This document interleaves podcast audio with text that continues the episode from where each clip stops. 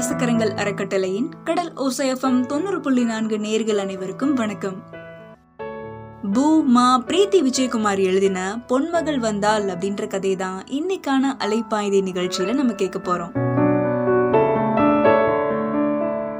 அடியே ரமணி நான் சொல்றத நல்ல காது கொடுத்து கேட்டுக்க. கல்யாணம் பண்ணமா புருஷனுக்கு பொங்கி போட்டோமா பிள்ளைங்களை பெத்தோமா வளர்த்தோமா செத்தோமான்னு வாழ்ந்துக்க.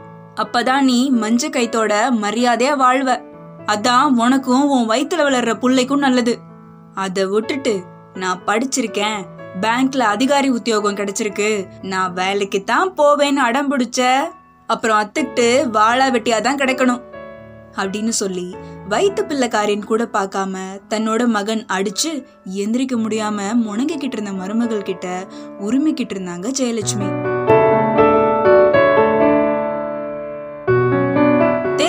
இருக்கிற எல்லாருமே அமைதியா வேடிக்கை பார்த்துட்டு இருந்தாங்க.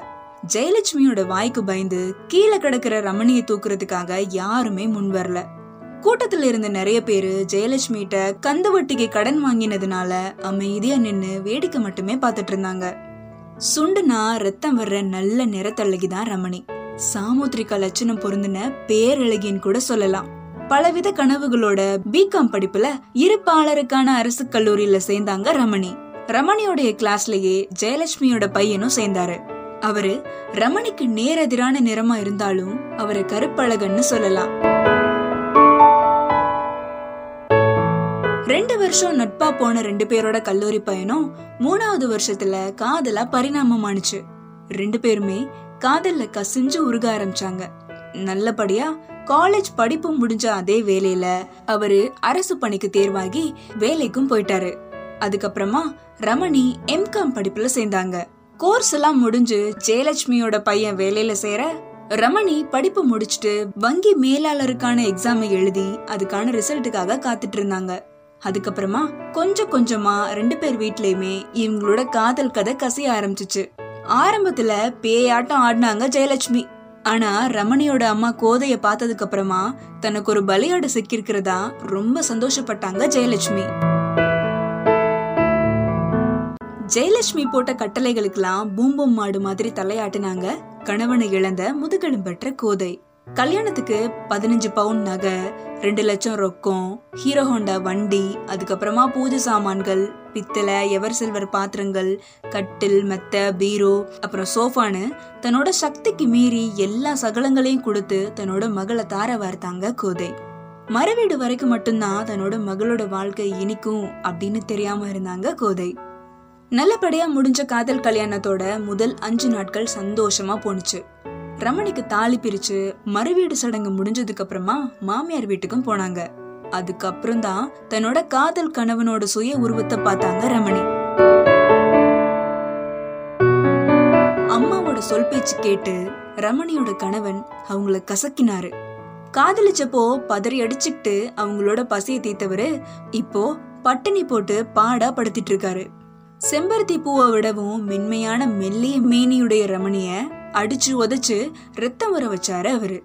இத்தனை கொடுமைகளையும் தட்டி கேட்க திராணி இல்லாம வேடிக்கை பாக்குறதையே வாடிக்கையா வச்சிருந்தாரு ரமணியோட மாமனார் வீரப்பன். மகனையும் மனைவியையும் எதிர்த்து கேட்கலனாலும் அவங்க இல்லாத நேரத்துல ரமணிக்கு ஆறுதலா வாஞ்சையான வார்த்தைகளை மட்டுமே அவரால் சொல்ல முடிஞ்சுச்சு. அப்படிதான் அன்னைக்கு ஒரு நாள் அவங்களோட கொடுமை கொஞ்சம் எல்லை மீறி போயிருச்சு.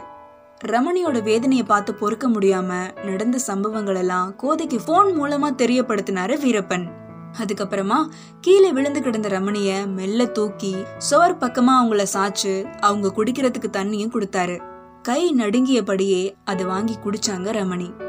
தோப்பாடுற அதிசயத்தை அவ புருஷனை கைக்குள்ள போட்டது பத்தாம என் புருஷனையும் கை அப்படின்னு சொல்லி முடிக்கிறதுக்குள்ள ஜெயலட்சுமியோட கண்ணும் வீரப்பனோட கைகளால பதம் பார்க்கப்பட்டுருச்சு. ஆமா அவர் நல்லா அடிச்சிட்டாரு. அதிர்ச்சியில தாய் மகன் ரெண்டு பேருமே உறைஞ்சு நிக்க ஒரு ஆட்டோ வந்து நின்னுச்சு. ஆட்டோல இருந்து இறங்கி ஓடி வந்தாங்க கோதை. தன்னோட மகள் குத்துயிரும் கொலையுயிருமா இருக்கிறத பார்த்து நெஞ்சில் அடிச்சுக்கிட்டே உனக்கெல்லாம் நல்ல சாவே வராது அப்படின்னு கதறி அழுதபடி தன்னோட சம்மந்தி ஜெயலட்சுமிய சபிச்சாங்க கோதை. அதுக்கப்புறமா ஆட்டோக்காரரும் வீரப்பனும் ரமணிய தூக்கிக்கிட்டு ஆட்டோவை நோக்கி ஓடினாங்க. அந்த சமயமா பலமா தாக்கப்பட்டதுனால ரமணியோட அடி வயதுல இருந்து இந்த கொடுமைகளெல்லாம் பார்க்க முடியாத ஒரு உயிர் ரத்தமா அவளோட கால் வழிய வழிஞ்சு தன்னோட தாத்தா வீரப்பனோட கைகளை நினைச்சிச்சு. ஹாஸ்பிட்டல்ல மெல்ல தேர்ன ரமணி கிட்ட கோதையோட வன்கொடுமை புகாரின்படி விசாரணை நடத்தினாங்க ஆய்வாளர் ராஜன்.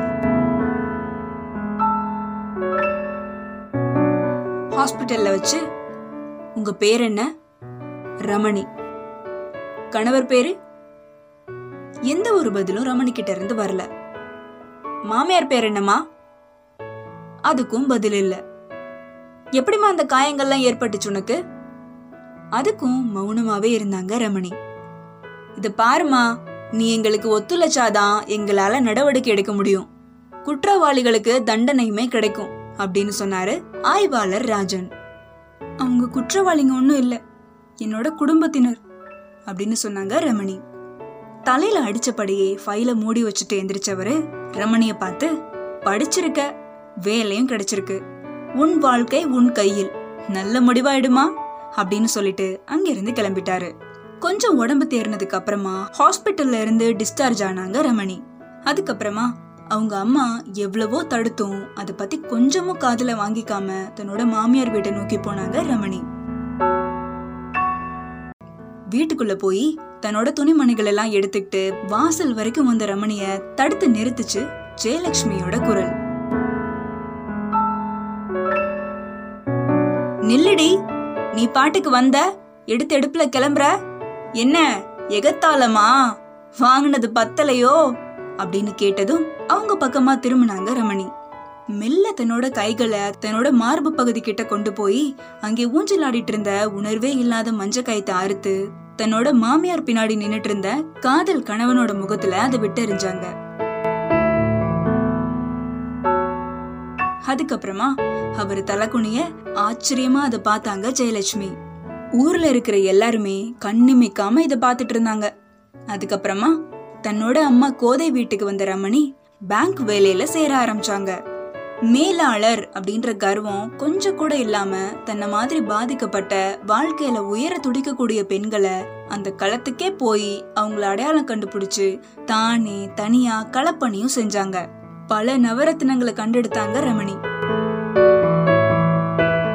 சரியான ஆவணங்கள் இருந்தும் பிணையம் இல்லாதவங்களுக்கு தானே பிணைய கையெழுத்தும் போட்டாங்க. லட்சங்கள் கோடிகள்னு வாங்கி கடன் உதவியும் வாங்கி கொடுத்தாங்க. தன்னோட காயத்தையும் வலியையும் வங்கி கடன் உதவி வாங்குறவங்களோட வெற்றியில அதை ஆத்திக்கிட்டாங்க. ரமணி அம்மாவோட களப்பணியில வங்கி கடன் வாங்கினவங்களோட தவணை இது நாள் வரைக்கும் தவறி போனதே கிடையாது. காலங்களும் உருண்டோடுச்சு அன்னைக்கு ரமணி அம்மாவோட பணி நிறைவு விழாவும் நடந்துச்சு. நூத்து கணக்குல பெண்கள் கண்கள்ல ஆனந்த கண்ணீரோட திரண்டிருந்தாங்க. கலெக்டர் வர நேரம் நெருங்க ஆரம்பிச்சிச்சு. அங்க என்ன செய்யறதுனே அலுவலர்களுக்கு புரியல. கலெக்டர் வந்ததுக்கு அப்புறமா நேரா விழா மேடைக்கு போகாம ரமணி அம்மாவை தேடி போனாங்க. அவங்களோட கைய பிடிச்சு விழா மேடைக்கு கூட்டிட்டு போய் உட்கார வச்சாங்க. இது அங்கே வந்திருக்கக்கூடிய எல்லாரையுமே ஆச்சரியப்படுத்துச்சு. ஃபங்க்ஷன் ஸ்டார்ட் ஆகி ஸ்டேஜுக்கு ஒவ்வொருத்தரா கூப்பிட அங்கே வந்த எல்லாருமே ரமணி அம்மாவை புகழ்ந்து பாராட்டினாங்க. அடுத்தபடியாக சிறப்பு அழைப்பாளரான கலெக்டர் அவர்கள் இப்போது பேசுவார். அப்படின்னு அங்க இருந்த தொகுப்பாளினி சொன்னதும் அழகான சிரிப்போட இருபத்தெட்டு வயசான இளம் கலெக்டர் மேடை ஏறினாங்க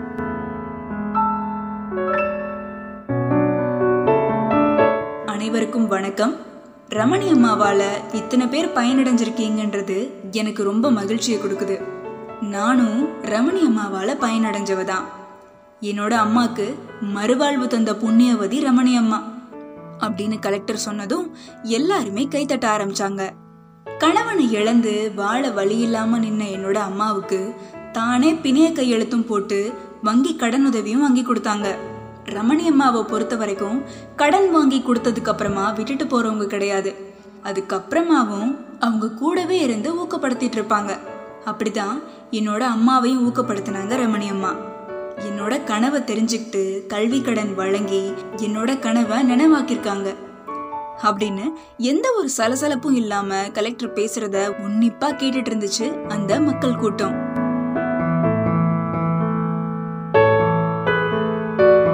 இப்படி பல பேரோட வாழ்க்கையில ரமணி அம்மா ஒளியேத்தி வைக்கணும்னு இறைவனோட சித்தம் இருக்கிறதுனாலயோ என்னவோ ரமணி அம்மாவோட மனவாழ்வு ஒளி குன்றி போச்சு. ரமணி அம்மாவுக்கு செஞ்ச கொடுமைதானோ என்னவோ அவரோட கணவரும் மாமியாரும் கோர விபத்துல உரு தெரியாம இறந்து போயிட்டாங்க. இந்த செய்தியெல்லாம் இப்போதான் எனக்கு தெரிய வந்துச்சு. என்னோட தாத்தா தான் ரமணி அம்மாவோட மனவாழ்வு ரணங்களை பத்தி எனக்கு சொன்னாரு. என் தாத்தா வேற யாரும் இல்லை அப்படின்னு சொல்லி பேச்சை நிறுத்தினாங்க அந்த கலெக்டர் அம்மா. ரமணிய பார்த்து ரமணி அம்மாவோட மாமனார் தான் அவரு. அதோ கூட்டத்தோட கூட்டமா தம் மருமகள் எல்லாராலையும் பாராட்டப்படுறத கேட்டுக்கிட்டு தன்னோட மகன் அப்புறம் மனைவியோட பாவங்களை கழுவிட்டு இருக்காரு என்ன உங்க மகளா ஏத்துப்பீங்களா? அப்படின்னு கேட்டபடியே ரமணி அம்மாவோட காலில் விழுந்து வணங்கினாங்க கலெக்டர். தன் கணவரோட ரெண்டாம் தாரத்து மகள் தான் கலெக்டர் அப்படின்றத தெரிஞ்சுக்கிட்டு அவங்கள கட்டி அணைச்சிக்கிட்டு உச்சி முகர்ந்தாங்க ரமணி அம்மா. கூட்டத்துல இருந்த ஒரு பொண்ணு பொன்மகள் வந்தாள். அப்படின்னு சத்தமா சொன்னாங்க. என்ன நேர்களே இன்னைக்கான அலைப்பாய்தி நிகழ்ச்சியில நம்ம கேட்ட பொன்மகள் வந்தால் அப்படின்ற கதை நேர்களுக்கு பிடிச்சிருக்கும்னு நினைக்கிறேன். இதே மாதிரி இன்னும் ஒரு கதையில நேர்களை வந்து சந்திக்கிற வரைக்கும் நேர்களுக்கு பாய் சொல்லிட்டு கிளம்புறது சுல்தானா? தொடர்ந்து இணைச்சிருங்க இது கடல் ஓசோ எஃப்எம் தொண்ணூறு புள்ளி நான்குல அலைப்பாய்தி நிகழ்ச்சி.